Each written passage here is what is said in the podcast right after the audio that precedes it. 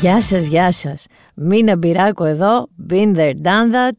Ε, να σας πω καταρχάς ε, μία συνειδητοποίηση που είχα σήμερα κιόλας, λίγο πριν έρθω να ηχογραφήσω. Ξύπνησα λοιπόν το πρωί και δεν είχαμε ρεύμα. Καθόλου, τίποτα. Είχε κάποια διακοπή. Λέω εντάξει μωρέ, οκ, okay, τα άλλα θα τα κάνω.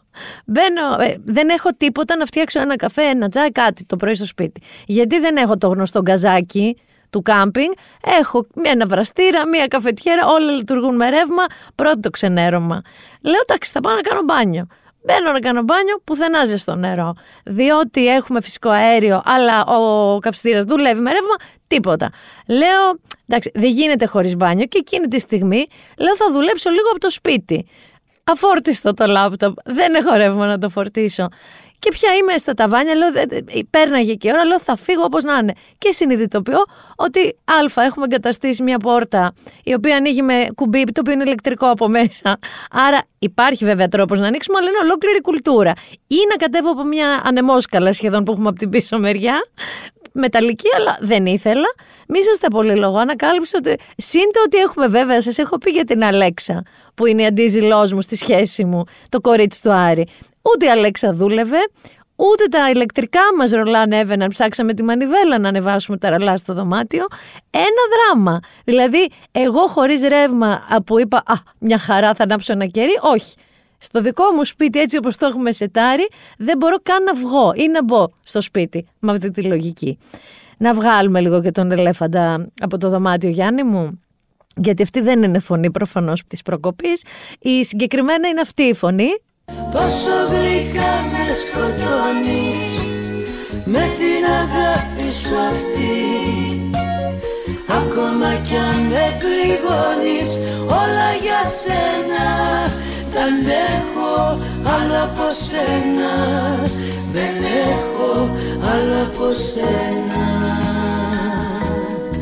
στη ζωή.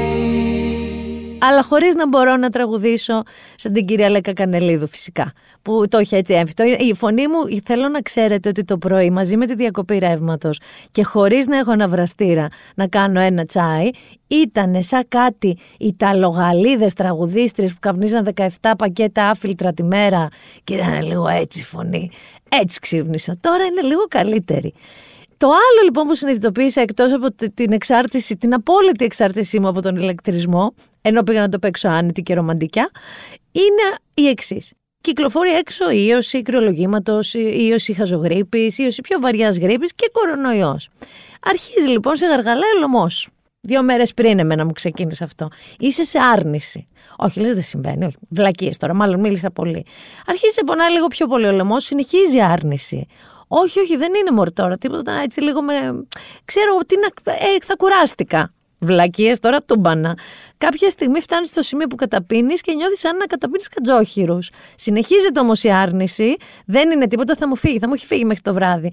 Μη σας τα πολυλογώ, γενικά η άρνηση την καταλαβαίνω στις διακοπές. Σου έχει τύχει ποτέ να αρχίσεις να αρρωσταίνεις σε διακοπές που είσαι σε άρνηση? Παιδιά, μια χαρά το έχω και έχεις, ξέρω, τριάντα εννιά πυρετό και σέρνεσαι για να μην χάσεις διακοπές. Ε, πες τις διακοπές, πάει στην ευχή. Στην πόλη όμως και στη δουλειά. Αυτό που κάνουμε στην πραγματικότητα στους εαυτούς μας είναι ένα συνεχές άγχος. Δηλαδή, εγώ πραγματικά έλεγα στον εαυτό μου και στους γύρω μου, δεν προλαβαίνω να αρρωστήσω. Έχω πάρα πολλή δουλειά, δεν με παίρνει να αρρωστήσω. Φυσικά, επειδή ο οργανισμός δεν σε ρωτήσει, θα αρρωστήσεις, θα σέρνεσαι γλυκά σαν το ζόμπι στη δουλειά, μην μπορώντας να λειτουργήσεις ακριβώς. Εδώ θέλω να σταθούμε όμως στη σημαντικότητα της μάσκας μας. Και όταν έχουμε ίωση, διότι μπορούμε και να μην κολλήσουμε τους ανθρώπους γύρω μας, φορώντας απλά μια μάσκα. Αλλά το χειρότερο βέβαια δράμα, πέραν της άρνησης, δεν αρρωσταίνω, δεν αρρωσταίνω, είναι όταν λες πια εντάξει αρρώστησα, δεν σε παίρνει, τρέχει μύτη σου νερά, ξεφτιλίζεσαι, δεν. Είναι το άγχος και αν είναι κορονοϊός. Διότι πλέον τσίμπλα παραπάνω βγάζεις και λες μπορεί να είναι σύμπτωμα κορονοϊού. Μπορεί να είναι σύμπτωμα κορονοϊού. Και πρώτα τραβάς τη φρίκη για σένα. Ακόμα και αν έχεις εμβόλιο ή όχι. Αν όχι, μάλλον πολύ μεγαλύτερο άγχος, αλλά αν έχεις εμβόλιο, οκ. Okay. Και μετά είναι τα logistics, είναι άντε και έχω. Πού θα μετακομίσω, πού θα μετακομίσει ο άλλος. Ή αν έχεις παιδιά, τι θα γίνει με τα παιδιά. Πήγα στη δουλειά, με ποιον μίλησα και αν τους κόλλησα. Λοιπόν, εγώ φυσικά από προχτές πρέπει να έχω κάνει δύο δισεκατομμύρια τεστ. όλα αρνητικά, όλα. Δεν είμαι ακόμα βέβαια, ξέρεις, σίγουρη. Είμαι σίγουρη ότι κάτι συμβαίνει. Έχω μια, μια άλλη μετάλλαξη. Ε, τα τεστ, παιδιά, πάντως δείχνουν κάτι άλλο. Ωστόσο, η φωνή είναι αυτή. Λέγοντας βέβαια για κορονοϊό. Εντάξει, δεν θα μπορέσω να μην βάλω αυτό. Έχουμε πρόβλημα. Ο κορονοϊός επεκτείνεται, θα πεθάνουμε όλοι. Γιατί φτάσαμε και τα οκτώ χιλιάδες τόσα κρούσματα. Υπάρχει πια ένα άτυπο στοίχημα για το αν τα δέκα χιλιάδες θα τα φτάσουμε μέχρι, ας πούμε, σήμερα που ακούτε. Άντε το Σαββατοκύριακο, να βάλω και Σαββατοκύριακο μέσα. Υπάρχει και μία περίεργη, δεν μπορώ να σας το εξηγήσω τώρα αυτό, γιατί είναι κουλό. Ξεκινήσαμε από έξι, πήγαμε έξι χιλιάδες οκτακόσια, πήγαμε επτά κάτι, πήγαμε οκτώ κάτι. Ανέβαινε, ανέβαινε. Μετά σου κάνει και ένα ξανά επτά κάτι, λες. Κάτσε, δεν θα γίνει το ρεκόρ. Δεν ξανασπάσαμε ρεκόρ. Λες, όχι, είναι ξενέρα. Βέβαια, έρχεται το άλλο ρεκόρ που αυξάνονται οι θάνατοι διασωληνωμένοι και έρχεσαι στα ίσια σου. Δεν είναι καθόλου αστεία φυσικά τα πράγματα. Εντάξει. Ε, βέβαια, δεν είναι και αστεία τα πράγματα, γιατί είμαστε σε μια κυβέρνηση που, εντάξει, τα στελέχη επιμένουν ότι δεν θα γίνει απολύτως κανένα lockdown. Ποτέ. Δεν θα κλείσουν τα σχολεία.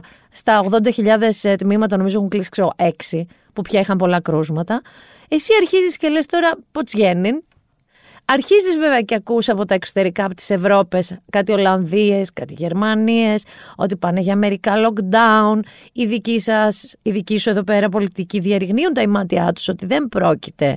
Δεν ξέρω. Δεν ξέρω τι πρέπει να γίνει. Ξέρω όμως ότι η κυρία Παπαευαγγέλου είπε αυτό. Το κύριο μήνυμα που θα ήθελα να δώσω είναι ότι ακόμα και σήμερα βλέπουμε, όλοι μιλάνε για την τρίτη δόση, mm-hmm. αλλά μην ξεχνάμε ότι έχουμε ένα, ένας στους τέσσερις ενήλικες άνω των ογδόντα χρονών που είναι ανεμβολίες. Αυτοί είναι οι άνθρωποι οι οποίοι κινδυνεύουν, αυτοί είναι οι, οποίοι, οι άνθρωποι οι οποίοι θα νοσηλευτούν στις ΜΕΘ και θα χάσουν τη ζωή τους. Α, εκεί είναι ένα πολύ σημαντικό μήνυμα ότι πρέπει να πείσουμε ακόμα mm-hmm. και τώρα όλους άνω των πενήντα. Η αλήθεια είναι ότι αυτούς δεν μπορέσαμε να τους πείσουμε όλο αυτό τον ενάμιση χρόνο, κυρία Παπαευαγγέλου. Γι' αυτό και παραμένει αυτό το, το, το... Αποτύχαμε. Αποτύχαμε σε αυτό. Αποτύχαμε σε αυτό. Α, ας το πούμε, μην φοβόμαστε τις λέξεις. Δεν μπορέσαμε να πείσουμε μία μερίδα του κόσμου. Ότι στην ουσία να μην κρυβόμαστε και να μην κρύβουμε τα λόγια μας, ότι αποτύχαμε στην καμπάνια του εμβολιασμού και ειδικά σε κάποιες συγκεκριμένες ηλικίες. Βγήκε και ο κύριος ε, ε, Βασιλακόπουλος, αυτός που είχε γίνει με την ταβέρνα ο χαμός, ο οποίος στην πραγματικότητα παραδέχτηκε ότι δημιουργήθηκαν στο προηγούμενο κύμα πανδημίας κάποιες ΜΕΘ εκ των ενόντων, δηλαδή δεν οργανώθηκαν σωστά σαν ΜΕΘ, με αποτέλεσμα να έχουν μεγάλη ε, θνητότητα, δεν είχαν καλά αποτελέσματα αυτές οι ΜΕΘ.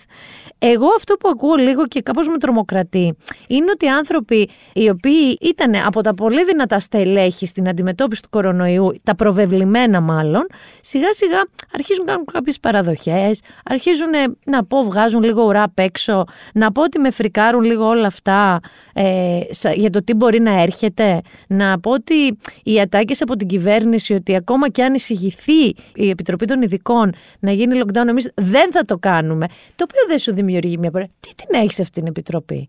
Δηλαδή, αν μια επιτροπή είναι να σου εισηγείται κάτι που εσύ την λες ειδικών, αλλά εσύ να μην κάνεις τίποτα, να λες εμείς ό,τι και να μας πείτε δεν θα κάνουμε, μην την έχεις. Δηλαδή, είναι κρίμα και από το Θεό. Όμως, φυσικά σε αυτό η λύση για όλους εμάς είναι μια αυτοπροστασία, παιδιά. Είναι μια αυτοπροστασία. Είναι δηλαδή που εγώ έχασα την ντι τζέι που θέλω να δω. Γιατί ήταν πάρα πολύ όρθιοι άνθρωποι, χωρίς μάσκες, χωρίς τίποτα, με υδρότες. Και είπα: δεν θα πάω. Είναι να φοράς μάσκα. Είναι να πλένεις τα χέρια σου. Είναι να εμβολιαστείς. Εννοείται. Εδώ θέλω λίγο να σταθώ στο πόσο μου φαίνεται επικίνδυνο όλο αυτό το θέμα που γίνεται λίγο με τις εγγύους. Γιατί είδαμε δύο πάρα πολύ τραγικά περιστατικά. Και διασωληνωμένοι έγκυες με το βρέφος να κινδυνεύουν να πεθάνουν, να πεθαίνουν έγκυες. Είχαμε την περίπτωση εκείνη της εγγύου, η οποία στην ουσία ίδια πέθανε, αλλά σώσαν το μωρό της. Και εγώ θέλω λίγο να σταθώ. Έψαξα λίγο και είδα ότι η Ελληνική Εταιρεία Μευτήριων Γυναικολόγων ως επίσημη σύσταση είναι οι έγκυες να εμβολιάζονται. Διότι η εκδοχή του να κολλήσουν κορονοϊό είναι σημαντικά πιο επικίνδυνη και για τις ίδιες και για το έμβριο από το εμβόλιο. Και αυτοί ακολουθούν βέβαια και την σύσταση παγκόσμιο, σε παγκόσμιο επίπεδο του Παγκόσμιου Οργανισμού Υγείας. Οι οποίοι όλοι αυτοί οι άνθρωποι που το συστήνουν δεν το βγάζουν παιδιά από την κούτρα τους, εικάζω εγώ, ούτε θέλουν να πάθει κακό κάποια έγκυος. Στην πραγματικότητα αυτή τη στιγμή είναι το μη χειρον βέλτιστο. Δηλαδή, αν κολλήσει μια έγκυος κορονοϊό, είναι πάρα πολύ δύσκολα τα πράγματα, γιατί δεν μπορούν να την κουράρουν όπως κουράρουν μία μη έγκυο. και το εμβόλιο σε σχέση με το να κολλήσουν είναι, δεν έχουν κάποια περιστατικά που να δικαιολογούν ότι είναι επικίνδυνος στους εγγύους. Και επειδή έχω και εγώ φίλες μου, οι οποίες είτε είναι έγκυες είτε θέλουν να μείνουν έγκυες, και υπάρχουν και στο δικό μου περιβάλλον γιατροί οι οποίοι λένε, σαν μπακάλιδες ρε παιδί μου στη γειτονιά, που πας να πάρεις ντομάτες και σου λέει, ας τις αυτές πάρα από εκεί, πάρα από δίπλα. Που τους λένε, ας το καλύτερα ακόμα, μην το κάνεις ακόμα. Άνθρωπέ μου, είσαι γιατρός. Αν, θες, αν αυτή είναι η εισήγησή σου στην ασθενή σου, πρέπει να της δώσεις κάποια στοιχεία. Να της πεις, μην το κάνεις, γιατί αυτό. Γιατί συμβαίνουν αυτά τα παραδείγματα, υπάρχουν αυτά τα στατιστικά. Ή αν της πεις ότι η εταιρεία Ελλήνων Μευτήριων και Γυναικολόγων α, λέει να το κάνεις, το λέει γι' αυτό το λόγο. Δεν μπορεί να κλείνεις ματάκια και να παίζεις με την υγεία της άλλης. Κορίτσι, αν είστε έγκυες ή θέλετε να μείνετε και έχετε μπουρδουκλωθεί πάρα πολύ, εγώ θα σας έλεγα, ό,τι και αν σας πει ο γιατρός σας, να το ρωτήσετε με στοιχεία γιατί το λέει. Όχι με ματάκια κλειστά, πάρε τις άλλες φράουλες, τις παραδίπλα είναι καλύτερες. Δεν ξέρω, εγώ θεωρώ ότι αν ήμουν έγκυος, έτσι θα το διαχειριζόμουν. Σας συστήνω ανεπιφύλακτα να το κάνετε κι εσείς αυτό. Γενικότερα, έχουμε αρχίσει και φτάνουμε σε ένα ταβάνι, σε ένα λαιμό μπουκαλιού, σε σχέση με το ποιοι θα μεταπιστούν. Είδαμε ότι αυξήθηκαν ξαφνικά πολλοί αυτοί που έκαναν αίτηση και κλείσαν ραντεβού για την πρώτη δόση ακόμα, αλλά δεν είναι και ακόμα αρκετοί. Γενικότερα, στο δικό μου το μυαλό θέλω να σας πω ότι κάπως το αφήγημα ότι το εμβόλιο είναι αδοκίμαστο έχει δοκιμαστεί σε επτά δισεκατομμύρια ανθρώπους, αυτή τη στιγμή που μιλάμε. Έχει, νομίζω, κάποια ουσιαστικά στατιστικά για τις παρενέργειες, για το αν μπορείς να πεθάνεις, για, για, για, για. Επίσης, ερώτηση. Το ξέρετε εσείς ότι το εμβόλιο της γρίπης που κάνουμε κάθε χρόνο είναι ένα καινούριο εμβόλιο κάθε χρόνο. Δεν είναι το ίδιο, δεν τα κρατάνε στόκ. Φτιάχνουνε. Άρα, με τη δική σας λογική, το κάθε έτους εμβόλιο, ούτε αυτό θεωρητικά έχει δοκιμαστεί. Και έρχομαι στην ερώτηση του ενός εκατομμυρίου. Βγαίνει το χάπι όπου να είναι για τον κορονοϊό. Βέβαια, αυτό είναι ένα χάπι που θα το πάρετε αν έχετε κορονοϊό, έτσι. Δεν το παίρνετε προληπτικά, μακάρι να βγει και τέτοιο. Θα το πάρετε εσείς οι αντιεμβολιαστές αυτό το χάπι. Ξέρετε τι έχει μέσα. Ξέρετε αν έχει δοκιμαστεί. Θέλω να τη βάλετε αυτή την ερώτηση στον εαυτό σας. Ξέρω βέβαια μία κυρία εκεί έξω, η οποία δεν πρόκειται. Δεν πρόκειται ποτέ να το πάρει αυτό το χάπι. Για τον πάρα πολύ απλό λόγο, για τη Ράχηλ Μακρή λέω, παιδιά, έπεσε πάνω σε ένα post που είχε κάνει κάπου το είκοσι, λέγοντας ότι οι χριστιανοί έχουμε ανώτερα εμβόλια. Είναι, του βα... είναι βαρύ ε, αντιεμβολιαστικό κίνημα, έτσι. Χάζευα λίγο το Facebook της και ανέβαζε μόνο. Κάποια τα είχε ήδη κατεβάσει το Facebook, που το Facebook δεν κατεβάζει γενικά ως fake news, ως επικοι... μη διασταυρωμένα ή ως διασταυρωμένα ψευδή ε, αρχεία και κείμενα και posts. Αλλά ας πούμε είχα βρει κάτι που είχε πει ότι οι χριστιανοί έχουμε ανώτερα εμβόλια και φάρμακα θανασίας στα Άγια Μυστήρια. Γιατρούς δοκιμασμένους και ειδικούς για τον ιό, εκεί λέω ψάρωσα, και λέει τον Άγιο Χαράλαμπο, τον Άγιο Βυσσωρίωνα Δουσίκου, που είναι για την Πανόλη, έχουμε εμείς, δεν ξέρω αν έχουμε Πανόλη, και τόσους άλλους Αγίους. Κοιτάξτε, καταλαβαίνετε ότι υπάρχουν και αυτές οι περιπτώσεις. Οι περιπτώσεις που ανεβάζουν ότι πέθανε ο τάδε εμβολιασμένος, ε, οι τάδε που είναι εμβολιασμένοι βρέθηκαν θετικοί και ούτω καθεξής. Σε κάθε περίπτωση, επειδή θέλω να είμαι δίκαιη και επειδή περάσαμε Γενναίες δεκατέσσερα στην Εκκλησία της προάλλες και κυρίως τον Πρωθυπουργό για την Εκκλησία, η Ιερά Σύνοδος, θέλω να πω, ότι βγήκε και κάλεσε επισήμως τους πιστούς της να προσέρχονται στις εκκλησίες, είτε φυσικά εμβολιασμένοι με πιστοποιητικό, είτε με rapid, είτε με μοριακό. Αυτό είναι ένα βήμα. Και βέβαια βγήκαν και λαύροι δύο-τρεις μητροπολίτες. Ο μητροπολίτης, νομίζω, Μυτιλίνης και ο Δοδόνης ήταν ο πιο εντυπωσιακός, ο οποίος είπε ότι δεν πάμε για ανοησία, για ανοσία της Αγγέλας, πάμε για ανοησία, ότι οι άνθρωποι έχουν λασκάρει βίδα, και πρότεινε κιόλας οι ιερείς οι οποίοι δεν εμβολιάζονται να μην πληρώνονται. Δεν περίμενα εγώ να τα ακούσω αυτά από παπάδες, τα είπαν όμως. Να αφήσουμε τώρα λίγο τον κορονοϊό. Ο οποίος κορονοϊός, εσύ τι λες, θες να βάλεις στοίχημα για τα δέκα χιλιάδες, Γιάννη? Θα το έχουμε, λες, το Σαββατοκύριακο? Δεν ξέρω, παιδιά. Ε, δεν είναι κάτι που με χαροποιεί, αλλά είναι κάτι που το ακούς στοικά. Πάντα, πάντα όμως, πάντα θα πρέπει να κοιτάτε, πριν αρχίσετε είτε να πανικοβάλλεστε, είτε να ανασηκώνετε τους ώμους, πρέπει να το κοιτάμε σε σχέση με το πόσα τεστ γίνονται, γιατί αν γίνανε εξακόσιες χιλιάδες τεστ και είναι δέκα χιλιάδες τα κρούσματα, δεν είναι το ίδιο με, τα, με το να κάνανε εκατό χιλιάδες τεστ και να είναι δέκα χιλιάδες τα κρούσματα, το καταλαβαίνουμε. Και βέβαια μεγαλύτερη ακόμα σημασία από τα κρούσματα έχουν οι διασωληνωμένοι, άρα πόσες μεθ πιάνουν, και οι θάνατοι. Δηλαδή είναι όλα μια συνάρτηση, γιατί okay, ακούμε τεράστια νούμερα πια στα κρούσματα, είναι μια συνάρτηση. Μια συνάρτηση άλλη τώρα είναι η ανθρώπινη ύπαρξη. Μία συνάρτηση είναι ότι γεννιόμαστε και πεθαίνουμε. Αυτό είναι μία σταθερά. Εν τω μεταξύ μεγαλώνουμε. Και εκεί έχουμε κάποιο πρόβλημα. Πάμε για να πάρουμε μία ιδέα για το τι θέλω να πω. Φεύγουν τα νιάτα, τα νιάτα γη δροσιά. Φεύγουν τα νιάτα μας και χάνονται και μαζί τους φεύγει ξενιασιά. Φεύγει τραγούδι, τραγούδι και χορό. Φεύγουν τα νιάτα μας και χάνονται και μας περιμένει ο καιρός. Βουγιουκλάκι σας έφεξα, έτσι να ελαφρύνω το κλίμα. Έχουμε, παιδιά, μεγάλο θέμα με τις γυναίκες, φυσικά με τις γυναίκες, που γερνάνε. Δεν έχουμε, έχετε κάποιοι, έχετε. Ε, είχαμε δύο έτσι πολύ ξεκάθαρα και πρόσφατα κρούσματα. Πάμε να ακούσουμε ένα μικρό απόσπασμα της θεάρας γενικότερα και ειδικότερα Ναταλίας Γερμανού, που έδωσε μια συνέντευξη στην εκπομπή Super Κατερίνα και μίλησε για το ρατσισμό που έχει δεχτεί στην ηλικία της. Ε, μιλάμε ότι της λένε ότι είσαι πολύ γριά για την τηλεόραση, να φύγεις γριά από την τηλεόραση. Ε, πλέον την ηλικία της τη λέει, είναι πενήντα έξι, παλιότερα νεότερη, δηλαδή μέχρι σαράντα οκτώ σαράντα εννιά δεν το έλεγε.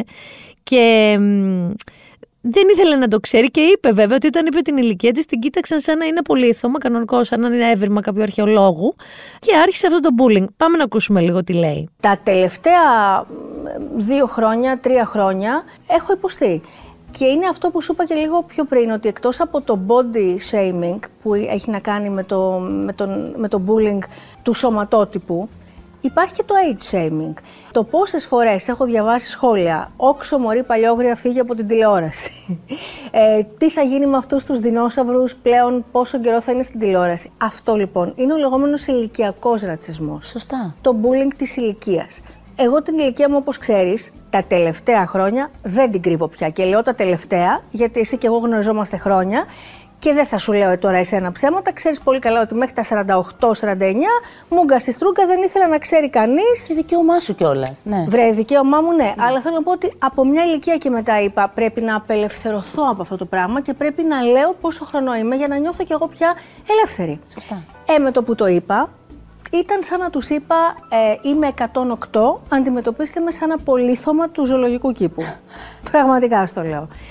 Υπάρχει πολύ αυτό στα σχόλια. Και δηλαδή, στο, Instagram στο, και στο... στο δικό σου Instagram σου έχουν γράψει ποτέ? Πάρα πολλές φορές. Είναι το, η πιο συνηθισμένη κακία που θα μου γράψουν είναι αυτή. Είναι το γριά. Ε, είναι το είσαι μεγάλη πια γι' αυτό. Είναι η πιο συνηθισμένη κακία που θα μου γράψουν. Και το άλλο περιστατικό, Ναταλία μου, πολλά πολλά πολλά φιλιά, συνεχίζεις να είσαι είδωλος σταθερά, δεν ξέρω πώς το κάνεις, μάλλον είσαι. Ε, είναι η Σάρα Τζέσικα Πάρκερ, που έχει ξαναμπεί και γυρίζουν το Sex and the City, την ταινία, ε, οι τρεις από τις τέσσερις, η Kim Cattrall δεν συμμετέχει, η οποία λοιπόν έδωσε μια συνέντευξη στη Vogue. Είχε εμφανιστεί πέρσι, αν δεν κάνω λάθος, με γκρι μαλλιά, με άβαφτα μαλλιά, και είχε γίνει χαμός. Και λέει η ίδια, γκρίζα μαλλιά, γκρίζα μαλλιά, γκρίζα μαλλιά. Α, γκρίζαραν τα μαλλιά της. Κάθαμε με τον Άντι Κοέν, έναν ε, Αμερικανό δημοσιογράφο, ο οποίος είναι γκριζαρισμένος τελείως. Και είναι υπέροχος. Γιατί είναι, αναρωτιέται η Σάρα Τζέσικα, εντάξει για εκείνον. Λες και τους αρέσει να πονάμε εξαιτίας αυτού που είμαστε σήμερα, είτε επιλέγουμε να γεράσουμε φυσικά και να μην δείχνουμε τέλειες, είτε κάνουμε κάτι για να νιώσουμε καλύτερα. Ξέρω την εικόνα μου. Δεν έχω επιλογή. Τι να κάνω, να σταματήσω το χρόνο, να εξαφανιστώ? Και μάλιστα το δύο χιλιάδες δεκαεννιά σε μια άλλη συνέντευξή της στο ΕΛ είχε δηλώσει ότι δεν θέλει να κάνει κάποια χειρουργική επέμβαση για λόγους εμφάνισης ηλικίας και είχε πει τότε «Δεν ξέρω τι να κάνω με το θέμα της ηλικίας. Ναι, μεγαλώνω. Θεέ μου, μεγαλώνω συνέχεια. Είναι σαν αυτά τα λουλούδια που μαραίνονται σε time-lapse βίντεο που τα βλέπεις μπουμπούκια και μετά πεθαίνουν τα λουλούδια. Αλλά τι μπορώ να κάνω άρα για να γίνω τρελή?» Αυτά τα δύο πράγματα που πει η Σάρα Τζέσικα και τα πράγματα που είπε η Ναταλία Γερμανού, θέλω λίγο να σταθούμε εκεί, παιδιά. Γιατί οι γυναίκες είμαστε τελείως χαμένες σε αυτό το παιχνίδι των γυρατιών και του μεγαλώματος. Γιατί όλοι οι άλλοι μεγαλώνουν, οι άντρες ε, γοητευτικοί, σοφότεροι. Εμείς απλά μεγαλώνουμε και αν πειραχτούμε, αν κάνουμε μπότοξ, αν τραβηχτούμε, αν κάνουμε πλαστικές, ακούς εκεί έξω ότι πω πω κοίτα την κακομοίρα πια, τι νομίζει, ότι θα δείξει τριάντα χρονών, ότι είσαι θλιβερές, έτσι, κακομοίρες, γελίες. αν δεν πειραχτείς και πεις σαν τη Σάρα Τζέσικα, θα μαραθώ σαν το λουλούδι του timelapse. Ακούς. Πω, πω, κοίτα τι πως έχει κρεμάσει. Κοίτα σαν σταφίδα έχει γίνει. Καλέ, τι πλησέ είναι το πρόσωπό της. Πατσαβούρα. Αυτά έχουμε να διαλέξουμε, κορίτσια, εμείς μεγαλώνοντας. Είτε πειραχτούμε, είμαστε θλιβερές, καημένες, γελίες, που δεν δεχόμαστε ότι μεγαλώνουμε. Αν δεχτούμε ότι μεγαλώνουμε, είμαστε πατσαβούρες, πλησέ, σταφίδες και ούτω καθεξής. Προφανέστατα, θέλω να, να δείξω και κάτι ακόμα. Ένα τεράστιο ταμπού. Τεράστιο ταμπού. Δεν είναι τόσο το μεγάλωμα μόνο. Είναι και όταν μια γυναίκα που εμφανισιακά ακόμα δεν είναι πλησέ που λέτε, πει ότι είχε μηνόπαυση. Γιάννη, ακούς πολλές γυναίκες να λένε ότι έχουν μηνόπαυση. Σχεδόν καμία. Ξέρεις γιατί? Θα σου πω εγώ. Γιατί εγώ νομίζω ότι είμαι κοντά, μπορεί και να έχω μπει στην πέρυε μηνόπαυση, θα μου το πει ο γιατρός μου σύντομα. Και γιατί το λέω και θα το πω και θα το γράψω όταν μου συμβεί. Διότι πώς ήταν ένα ταμπού να πει μια γυναίκα ότι δεν θέλει να κάνει παιδί. Και ήτανε. Ενώ μαζικό, τι λέει αυτή τώρα. Δεν τρέπεται, είναι εγωίστρια. Είναι... Το έχω γράψει αυτό το κείμενο. Εάν πεις λοιπόν ότι έχεις μηνόπαυση, που μέχρι τότε ακούσω ότι καλά, αυτή έχει τα ρούχα τους, καλά περίοδο, περιμένεις που έχεις τόσα νεύρα, λούς λούς και εκεί. Όταν πεις ότι έχεις εμμηνόπαυση, σημαίνει ότι κάπως έχεις πεθάνει και δεν το ξέρεις. Ότι απλά περιφέρεσαι σε ζόμπι. Διότι αυτό σημαίνει ότι δεν είσαι ποθητή, δεν έχει σημασία. Δηλαδή, αν δεν το ξέρουν, είσαι ποθητή. Αν πεις ότι το έχεις, δεν είσαι ξαφνικά. Αν πεις ότι το έχεις, είσαι από μεσήλικας εβδομήντα στα μάτια τους. Μετά αρχίζουν και σε παρατηρούν διαφορετικά. Δηλαδή, τώρα αυτή τι σημαίνει? Ότι πάει γέρασε. Αυτό σημαίνει ότι η μηνόπαυση τέρμα. Σταματάς να είσαι γυναίκα, άνθρωπος, ζωή γενικότερα. Θέλω λοιπόν να σας πω εδώ, κορίτσια, που η κάθε μία πρέπει να κάνει τη δουλειά της, αλλά πρέπει και να στηρίζει μία την άλλη, ειδικά σε αυτό. Ότι αποκτούμε μία αορατότητα όταν φτάσουμε σε αυτή την ηλικία που ή είμαστε πειραγμένες ή πατσαβούρες και έχουμε και μηνόπαυση και πώς τολμάμε. Γενικότερα πρέπει να στηριζόμαστε. Γενικότερα, πρώτες εμείς πρέπει να σταματήσουμε να το σχολιάζουμε μεταξύ μας ότι πω, πω, κοίτα τι αυτή η Μαρία γέρασε, κακογέρασε ή καλογέρασε. Γενικά το γύρας είναι ένα πράγμα που συμβαίνει σε όλους. Έκτος από τον Μπέντζαμιν Μπάτον που το πήρε λίγο ανάποδα. Λοιπόν, ας το δεχτούμε.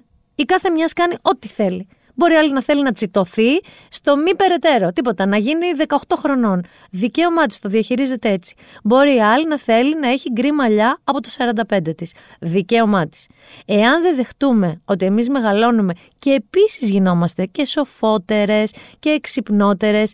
Η Γκουίνεθ Πάλτρο είχε πει κάτι που μου άρεσε πάρα πολύ, ότι, από, που δεν μου αρέσει γενικά, γιατί θυμάστε ότι σας λέει να κάνετε πράγματα στα, σε κάποια σημεία που καλό είναι να μην πειράζεστε μόνοι σας, όπως είχε πει να κάνετε ατμοκαθαρισμό. Εντάξει, με ενοχλεί για διάφορους τέτοιους λόγους η Γκουίνεθ, όμως σε αυτό συμφωνώ ότι από μια ηλικία και μετά, που αυτή το έχει ορίσει νομίζω στα σαράντα πέντε, χάνεις λίγο, αφήνεις πίσω τις προσδοκίες των άλλων, απελευθερώνεσαι και είσαι και ο εαυτός σου, που είναι αυτό που λένε οι Αμερικανοί too old for this shit. Από το είσαι πολύ μεγάλος για να ανέχεσαι βλακίες από τους γύρω σου. Νομίζω ότι πρέπει να φέρουμε, ειδικά έχοντας περάσει όλο και περνώντας αυτή την ιστορία του κορονοϊού, πρέπει, πιστεύω, να φτάσουμε σε ένα σημείο που να αφοράμε την ηλικία μας σαν παράσημο. Γιατί σημαίνει ότι καταφέραμε να ζήσουμε άλλα πέντε χρόνια, άλλα δέκα χρόνια. Δηλαδή κάθε γενέθλιο και κάθε δεκαετία που καβαλάμε είναι ένα παράσημο ότι καταφέραμε και επιζήσαμε, ειδικά αυτή την εποχή. Όσο και το αν μας συμπαθούν και μας αποδέχονται. Πάμε να ακούσουμε ένα τραγούδι κατανοητότατο.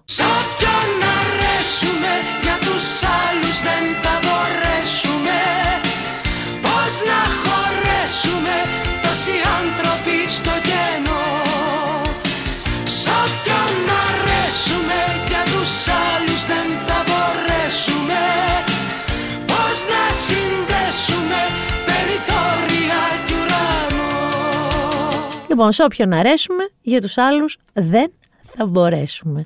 εκατό τοις εκατό με αυτό, εκατό τοις εκατό γεράστε όπως μα όπως σας αρέσει. Και άντρες και γυναίκες. Αλλά αγόρια, ξέρετε ότι οι γυναίκες το περνάμε πιο δύσκολα.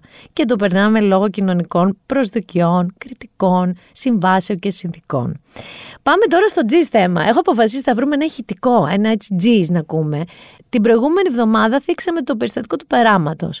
Και θίξαμε κυρίως, έτσι, την πόλωση στα social media. Πάμε λοιπόν να ακούσουμε ένα απόσπασμα το οποίο θα σας βάλει στο κλίμα με το τζιζ θέμα αυτής της εβδομάδας. Θέλω όμως να σας πω από πριν ότι το απόσπασμα που θα ακούσετε είναι στην πραγματικότητα το απόσπασμα που παίχτηκε είτε σετ όπως θα τα ακούσετε, είτε απομονωμένη η μία ερώτηση και η απάντηση ε, στα social media κυρίως, που σημαίνει ότι εάν θέλετε να έχετε και πλήρη γνώμη και εικόνα για το τι ακριβώς έγινε, θα πρέπει να δείτε όλο το βίντεο από το οποίο πήρα εγώ το απόσπασμα, το οποίο μπορείτε να το δείτε μέσα στο News είκοσι τέσσερα επτά. Είναι μισή ώρα, εμάς αυτό είναι ένα τόσο δα απόσπασμα, αλλά βάσει αυτού του αποσπάσματος βγήκαν οι γνώμες που βγήκαν. Prime Minister Mitsotakis, when at last will you stop lying? Lying about the pushbacks, lying about what's happening with the refugees in Greece. Please don't insult mine and neither the intelligence of all the journalists in the world. There has been overwhelming evidence, and you keep denying and lying. This is like narcissistic abuse. Why are you not honest? Why don't you say, Brussels left us alone, we waited for six years, nobody did anything, we need to relocate, they don't do it, now I have my say, and yes, I do cruel, barbarian pushbacks. Have you been to Samos? Yes, to- No, you have not been to Samos. Yes, I have. No, please, you have not been. You, you have not been. Uh, look, you will you will not come into this building and insult me. Am I very clear on this? I'm answering now, and you will not interrupt me. In the same way, and I listen to you very carefully. If you go to Samos, you will find an impeccable camp with impeccable conditions, funded by E U uh, by E U money, with. Uh, Uh, clean facilities with playgrounds um, uh, for our children, for the children to play. Uh, no comparison to what we had in the past. Θα μπορούσε να λέγεται και Have you been to Samos? Λοιπόν, εκεί που όλοι συζητούσαμε για τον κορονοϊό, έγινε μία συνέντευξη τύπου Ε, με καλεσμένο τον Ολλανδό πρωθυπουργό, τον είχε ο Κυριάκος Μητσοτάκης καλεσμένο, τον Μαρκ Ρούτε, και εκεί δημιουργήθηκε του κόκκινου καπέλου το κάγκελο. Διότι εμφανίστηκε μία Ολλανδή δημοσιογράφος, η Ίνγκεμπορκ Μπέχελ, και η οποία είπε αυτό που ακούσατε. Έκανε έξαλλο τον Κυριάκο Μητσοτάκη, απάντησε αυτός όπως απάντησε, και εδώ υπάρχουν δύο ουσιαστικά ζητήματα. Το ένα είναι η ουσία του πράγματος. Η ουσία του πράγματος είναι τα pushbacks των μεταναστών και προσφύγων, δηλαδή η επαναπροώθησή τους, το οποίο είναι ένα πραγματικό θέμα που πρέπει να νοιάζει κάθε Ευρωπαίο πολίτη, που πρέπει όντως να διερευνηθεί. Και υπάρχει και το επικοινωνιακό. Σε ό,τι αφορά το ουσιαστικό, δηλαδή το ζήτημα των επαναπροωθήσεων, ούτε ερωτήθηκε στην πραγματικότητα, ούτε και απαντήθηκε. Άρα η ουσία χάθηκε. Το αφήνουμε στην άκρη. Πάει και τελείως αυτό. Και πάμε τώρα στο διατάφτα. Τα social media, τα μισά πανηγύριζαν για την Ίνγκεμπορκ, για την κυρία Μπέχελ, ότι έδειξε το αληθινό ποιόν του Κυριάκου Μητσοτάκη, που είναι δικτάτορας, που είναι έτσι, που είναι αλλιώς, που είναι ε, σχεδόν ο τρόπος του αυταρχικός που μίλησε, που ξεβρακώθηκε, που δεν ήξερε να απαντήσει, που υπήρχε αυτή η πλευρά.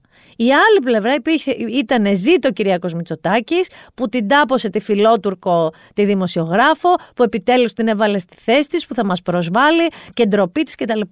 Εσείς ακούτε λογική και τη μία περίπτωση και την άλλη? Δηλαδή, είστε απολύτως σίγουροι ότι η κυρία ε, Μπέχελ το είπε πολύ σωστά και ο κύριος Μητσοτάκης ήταν απολύτως λάθος? Εγώ θέλω να σας πω ότι και τα δύο ισχύουν. Δηλαδή και ο Κυριάκος Μητσοτάκης ενίσχυσε το προφίλ του στους ψηφοφόρους του και σε κάποιους οι οποίοι είναι φιλέλληνες βαριά, και η κυρία Μπέχελ έδειξε ότι ο κύριος Μητσοτάκης είναι αυταρχικός. Θέλετε να πούμε μια πραγματική κριτική?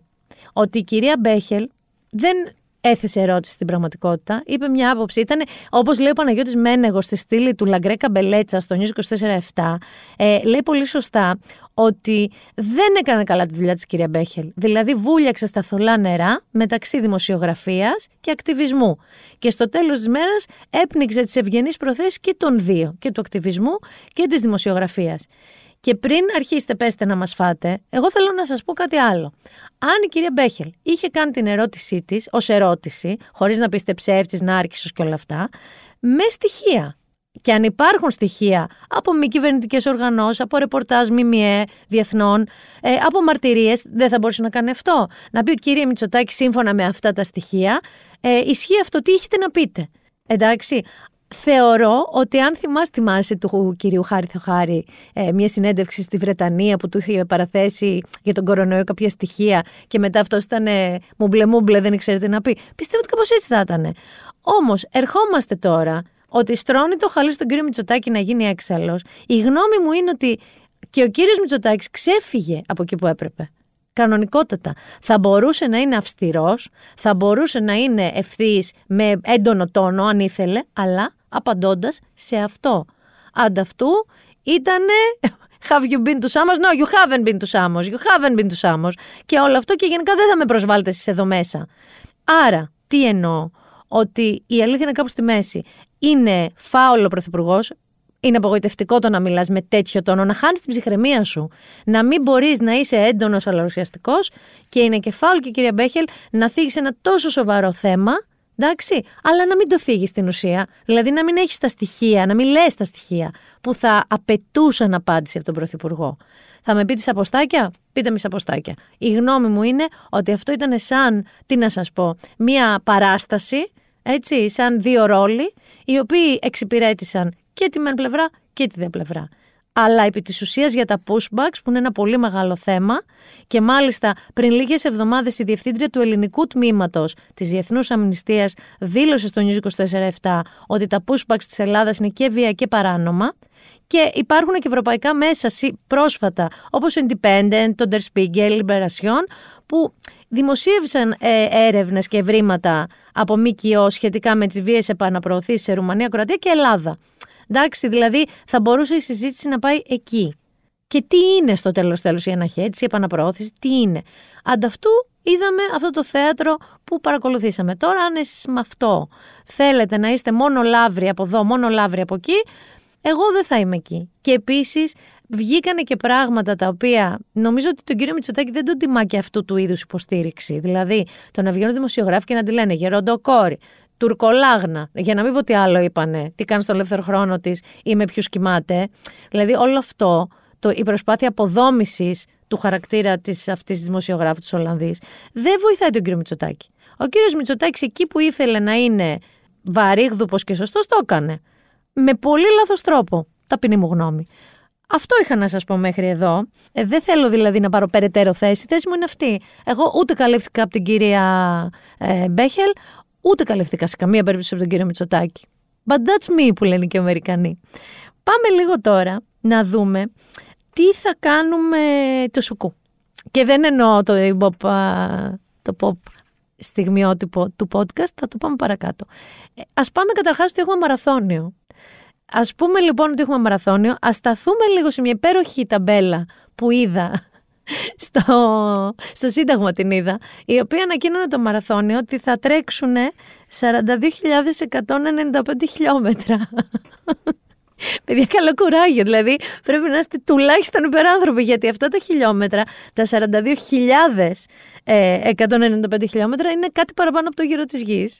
Σε τρέξιμο, αν το κάνετε πεζί. Έψαξα κιόλας και ποιοι το είχαν μετρήσει. Θέλω να σου πω, αρχαίοι Έλληνες. Σαν τον Τζακ Πορτόκαλος θα κάνω. Ο Ερατοσθένης το είχε μετρήσει. Αλλά είναι λάθος προφανώς της αφήσας. Αλλά ξέρω εγώ, δεν ισχύει αυτό που λέμε. Είχες μία δουλειά να κάνεις. Είχες να γράψεις ένα νούμερο. Τα χιλιόμετρα του μαραθωνίου είναι σαράντα δύο χιλιάδες εκατόν ενενήντα πέντε χιλιόμετρα. Όχι σαράντα δύο χιλιάδες. Παρ' όλα αυτά, να σας ρωτήσω, πώς. Ε, Πώς θα το πάτε φέτος, λέτε? Ξέρεις ότι τους θαυμάζω εγώ αυτούς, σαν να είναι υπεράνθρωποι. Γιατί δεν βρίσκω το λόγο. Για, όχι, δεν βρίσκω το λόγο να τρέξει το μαραθώνιο. Καθένας είναι ένα, κάτι που θέλει να ξεπεράσει τον εαυτό του κτλ. Την προπόνηση που χρειάζεται μέχρι το μαραθώνιο, που ξυπνάνε πέντε το πρωί γιατί δουλεύουν, ξέρω, στις οκτώ και τρέχουν στους ημιτούς, στα κρύα, στις ζέστες. Πραγματικά σας θαυμάζω. Θέλω να σας πω ότι ο Άρης μου είπε casual την προηγούμενη εβδομάδα, μας έχω δηλώσει να τρέξουμε τα πέντε χιλιόμετρα με την τάδε ομάδα, με μία ομάδα. Του λέω, τι έχεις κάνει? Μου λέει, μας έχω δηλώσει. Του λέω, με ρώτησες? Καταρχάς δεν έχω τρέξει πεντακόσια μέτρα, πώς θα τρέξω πέντε χιλιόμετρα? Όχι, μου λέει, περπάτατα. Γενικά νομίζω ότι δεν θα το κάνω, αλλά αν τα πούμε και έξω, με αναγκάσει και με δείτε, δείτε μία να σέρνετε στα πέντε χιλιόμετρα, εγώ θα είμαι, να με χαιρετήσετε ή να με σηκώσετε σαν αυτά τα συγκινητικά. Το είδαμε τώρα και στον μαραθώνιο στη Νέα Υόρκη, που πάει όλος και καταραίει στο σαρανταππρώτο χιλιόμετρο και οι άλλοι που τρέχουν δίπλα τον σηκώνουν και τον πάνε. Εμένα αυτό θα μου συμβεί στο ενάμιση χιλιόμετρο. Όποτε άμα θέλετε, βοηθήστε. Κάτι άλλο το οποίο θα σας πω την άλλη εβδομάδα, γιατί εγώ θα πάω α, σήμερα Παρασκευή που εσείς μπορεί να ακούσετε το podcast. Έρχεται η Ιζαμπέλ Ιπέρ, μια και αυτή γριά, γριά, μεγάλη γυναίκα, σαν δεν τρεπόμαστε, η φανταστική Ιζαμπέλ Ιπέρ, στη Στέγη ε, Γραμμάτων και Τεχνών, για την παράσταση του Τένεσι Γουίλιαμς στο έργο «Το Γυάλινο Κόσμο». Οπότε και αυτό είστε αρκετοί τυχεροί που σπεύσατε με το που βγήκαν τα εισιτήρια και πήρατε. Οπότε θα σας δω και εκεί. Και εντωμεταξύ να σας πούμε λίγο τι να κάνετε όσοι ούτε τρέξετε το μαραθώνιο, ούτε πάτε στην Ιζαμπέλ Ιπέρ στη Στέγη. Λοιπόν, θέλετε να πάμε για βιβλίο? Πόσο χάρηκα για όλα αυτοί, όλους εσάς που μου στείλατε για το Λίγη Ζωή. Πόσο σας αρέσει αυτό το βιβλίο και πόσο άρεσε σε όσους ε, το διαβάσετε πρώτη φορά. Ε, είναι εξαιρετικό βιβλίο. Νομίζω θα σας αρέσει πάρα πολύ και αυτής της εβδομάδας η πρόταση, η οποία είναι καινούρια, δηλαδή είναι νέα κυκλοφορία. Λέγεται «Καμένη ζάχαρη», είναι της ε, Αύνη Ντόση και πάμε στην ιστορία, την υπόθεση. Είναι μια διαφορετική οπτική πάνω στην πιο θεμελιώδη σχέση της ζωής μας. Θα έλεγα ψέματα, α, ε, εντός εισαγωγικών, αν ισχυριζόμουν ότι η δυστυχία της μητέρας μου δεν μου έχει προκαλέσει ποτέ ευχαρίστηση. Καλά το φανταστήκατε, είναι η σχέση μάνας και κόρης. Η Τάρα θυμάται το παρελθόν με συγκεκριμένο τρόπο. Η Αντάρα το θυμάται εντελώς διαφορετικά. Η κάθε γυναίκα έχει τραύματα που της τα προξένησε η άλλη. Η κάθε μια φροντίζει τις πληγές της με τη ζηλόφθονη απόλαυση ενός εραστή. Στα νιάτα της η Τάρα, η Τάρα είναι η μητέρα, ήταν αντίθαση. Εγκατέλειψε ένα γάμο χωρίς έρωτα για να πάει σε ένα άσραμ, που είναι αυτά τα ινδικά κοινόβια με γιόγκα κτλ. Έζησε για λίγο καιρό σαν ζητιάνα, κυρίως για να πικάρει τους εύπορους γονείς της, και πέρασε μερικά χρόνια κυνηγώντας έναν ατιμέλητο άστεγο καλλιτέχνη εντός εισαγωγικών, όλα αυτά όμως μαζί με την κόρη της, δηλαδή την Αντάρα. Τώρα η Τάρα ξεχνάει πράγματα, μπερδεύει τους μισθούς της υπηρέτριάς της, αφήνει όλη νύχτα τον γκάζι αναμένο, κοινώς αρχίζει και το χάνει, και η Αντάρα βρίσκεται αντιμέτωπη με την υποχρέωση να φροντίσει μια γυναίκα που ποτέ της δεν τη φρόντισε. Ένα βιβλίο για τη μνήμη και το μύθο, για το πώς οι ιστορίες που λέμε στον εαυτό μας γίνονται με τον καιρό πιο αληθινές και από το ίδιο το πρόσωπό μας τον καθρέφτη, μια διερεύνηση της ζήλιας, της αιμονής, της προδοσίας, μια ιστορία αγάπης όχι μεταξύ εραστών αλλά μεταξύ μητέρας και κόρης. Γεμάτη καυστικό πνεύμα, η Καμένη Ζάχαρη ρωτάει πόσα πραγματικά γνωρίζουμε για τους κοντινούς μας ανθρώπους και κατ' επέκταση για τον εαυτό μας. Εγώ τώρα το έχω ξεκινήσει. Ε, θέλω να σας πω ότι ενώ είναι πολύ ουσιαστικός και βουτάει πολύ βαθιά στη σχέση μάνας κόρης και δει του πώς θυμάται η κόρη να τη μεγαλώνει η μάνα και του πώς θυμάται η μάνα να μεγαλώνει την κόρη, που είναι δύο παράλληλα σύμπαντα, έτσι, δεν έχουν καμία σχέση αυτά που η μία γυναίκα θυμάται με αυτά που η άλλη. Έχει και χιούμορ, έχει πολύ μαύρο χιούμορ. Και η κόρη που έχει βρεθεί τώρα να φροντίζει τη μάνα που κατά τη γνώμη της κόρης δεν τη φρόντισε ποτέ η μάνα της, έχει και ένα twist που έχει σημασία, που έχει σχέση με τον τίτλο, με το «Καμένη Ζάχαρη». Σας το προτείνω πάρα πολύ, να τις εκδόσεις Κλειδάριθμος, «Καμένη Ζάχαρη», Αύνη Ντόση. Και πάμε τώρα και στο τι να δείτε. Με εμπιστεύεσαι, Γιάννη, έχεις τίποτα από αυτά που προτείνω? Κα, καμιά φορά, πιο παλιά. Λοιπόν, αν δεν είδες το Made που πρότεινα το προηγούμενο επεισόδιο, θα πρέπει να δεις τώρα το Midnight Mass. Netflix είναι. Λοιπόν, το Midnight Mass, για να σας βοηθήσω, είναι του Mike Flanagan. Ο Mike Flanagan είχε κάνει και το The Haunting of Hill House, πάλι στο Netflix, ένα thriller καλό. Έκανε και το Doctor Sleep, που ήταν και καλά η συνέχεια από τη λάμψη του, ε, που ήταν του Kubrick. Θυμάστε το, τη λάμψη με τον Τζακ Νίκολσον, Here comes Johnny, και το Red Drum, Red Drum, τα κοριτσάκια, τη συνέχεια. Και το Gerald's Game, που ήταν άλλη μια μεταφορά του βιβλίου Stephen King. Αυτό λοιπόν και το έχει γράψει και το έχει σκηνοθετήσει. Είναι μεταφυσικό, θα μπορούσε να είναι Stephen King, δεν είναι. Είναι ξεκάθαρα επηρεασμένος γιατί έχει δουλέψει ο Mike Flanagan πάνω στο Stephen King. Ε, αφορά μία απομονωμένη νησιωτική, έτσι, κοινότητα ψαράδων, μία μικρή κοινότητα, ε, η οποία είναι σε ένα απομονωμένο νησί, οι οποίοι αρχίζουν και βιώνουν κάποια θαύματα, αλλά και πάρα πολύ τρομακτικούς ιονούς και όμεντς. Αφού φτάνει στο νησί ένας νέος, και σε ηλικία και που δεν τον έχουν ξαναδεί, και πολύ χαρισματικός παπάς, γιατί αυτή η κοινότητα είναι και πολύ θρήσκα.